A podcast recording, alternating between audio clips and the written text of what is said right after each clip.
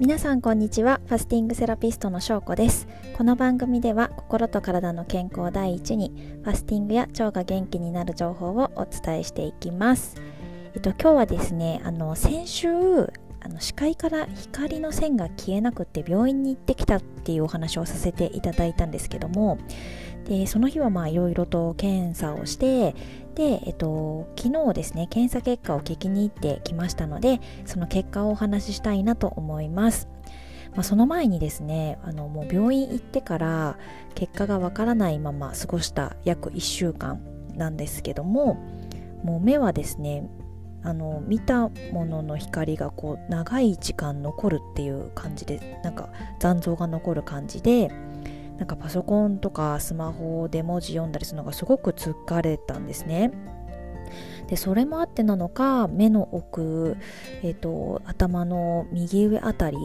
がすごい重たくてジンジンジンって痛みが続いてでそのせいかもうさらに体もだるくって活力が湧かなくってもうなんだかあのファスティングを初めてする前の時の自分みたいななんか疲れがなかなか取れない時をすごい思い出すようなだるい1週間でした。なのであなんかこれはもしかしたらすごい重たい病気なんじゃないかとか本気で心配になったりもして なんか思考が結構ネガティブに走ることも多かったですね。このラジオの話をする時は気持ちを切り替えられてなんか結構前向きになることもできたのであなんかラジオやっててよかったなっていうふうにも思いました。というのが、まあ、1週間の振り返りでで昨日ですね病院での検査結果を聞いてきたんですけどもすいませんなんか引っ張っちゃいましたけども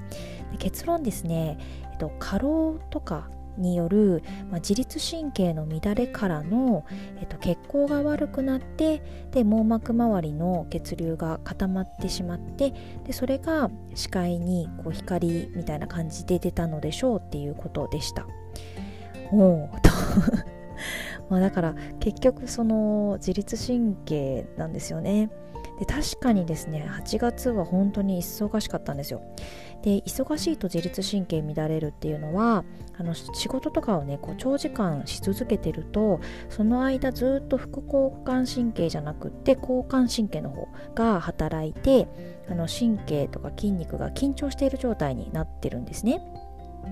で、えっと、緊張とか疲労が積み重なると筋肉が収縮して硬くなって凝り固まってで血管圧迫して血行が悪くなると。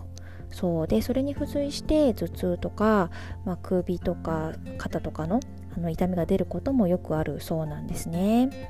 そう。なのでその血管圧迫血流がみたいなところがこの頭付近で結構起きていてでそれがまあ網膜あたりにも来てで実際になんかちょっとこう塊みたいなものが血流の中に見つかってそれが影になって視界も見えなくなってみたいな状態でした。はいで、えっと、機能検査でもう一回見た時にはその血流の塊みたいのは、まあ、見えなくなっていたのであかいあの多分改善されてると。で、えっと、もうあとはねあのとにかく予定を詰め込みすぎずに自律神経整えてあのゆっくりしてなしていればあの治っていきますよっていうことでした。うんなのでね、あの本当皆さんも気をつけてください。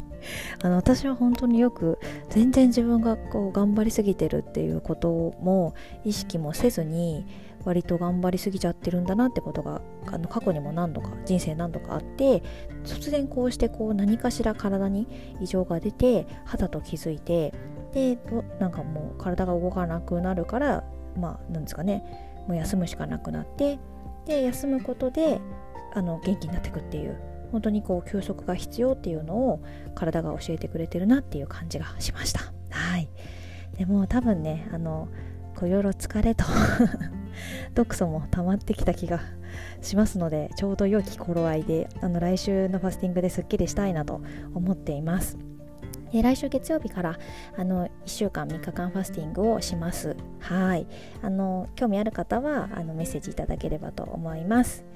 あとですね参加される方はですね、えーと、今ぐらいからえっと、もし普段からコーヒーとかカフェインよく飲まれる方はあの今ぐらいから徐々にカフェイン減らしていたりとかあのカフェインレスに置き換えたりすることをしておいていただくといいかなと思います。で私はもともとカフェイン中毒みたいな生活をしててでそれによって初めてのファスティングの時はすごいあの離脱症状で頭痛とか体の痛みがひどかったんですね。でその痛みがもう衝撃的すぎて 初めてのファスティング以降カフェインほとんど飲まなくなったんですけどでファスティングでまあ頭痛などもあのその後はね起こらなくもなったので、えっと、コーヒーはあの今でも全然好きですけどカフェインレスのものを飲むようにしていますだからあのコーヒー好きな人はあの準備食から含めてカフェインえーと、準備食からはカフェインレスも飲めなくなりますので、まあ、心の準備も含め今からこう徐々にあの減らしていっていただくといいんじゃないかなと思っています。